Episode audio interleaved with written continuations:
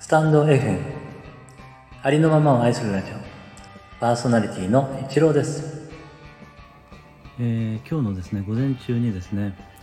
えー私が使っていますクレジットカード会社からですね連絡が入っていたんですね。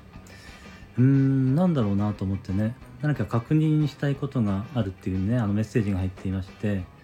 えーまずこれが本当にそのクレジットがカード会社からの電話なのかっていうのもちょっとね不安はあったんですけれどもまあでも多分大丈夫なんだろうなと思ってね電話してみたんですけれどもまあ0120から始まる番号なんですけれども、えー電話かけた時にねまあ混み合ってるということでなかなか繋がらなかったんですよね、まあ、繋がらないということは多分本当の、えークレジット会社の、えー番号なんだろうなと思ってねあのちょっとまあ、えーお話ししていたんですけれども、えー海外サイトでですね、えー不正利用があったということでね確認の連絡だったんですね。ですからあのもうその時点でなんか、えーそのねアラートが、えー作動してるというかねそういうことで止めてくださっていたんですね。あのカードのね、えーカードが使えないようにしてくださっていたということでね、えーですから、えーまあいくつかそういうねえー海外サイトでの不正利用を、まあ、しようとする、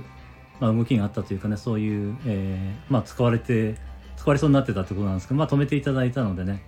えー大丈夫だったんですけれども、えーこれ何かあのちゃんとねそのあたりを検知してくれるんですよね。すごいなと思ったんですけれどもね、えーそういうことで そういう体験がありまして。まあこのカードはもうね一度そういう風になってしまうともう使えないので再発行ということだったんですけれども、えーちゃんとねまあ、そういうふうに不正利用に遭う前被害に遭う前にね、えー止めてくださるそのシステムがすごいなと思いましたので、えちょっとね配信させていただきました、まあ、これはこちら側ではもうちょっとどうにもできないですよね。一応あのー何でしたっけ？そのセキュリティがねできる限り全部全てはやってありますので、まあ、それで引っかかったのかなと思うんですけれども、えーこれはちょっとねそれをやってもなおまあそういううどうやってねカード番号を調べるのかわかんないですけども、まあ、止められるということでねまあその辺は安全は確保されているんだなというのでねまあ分かりましたので、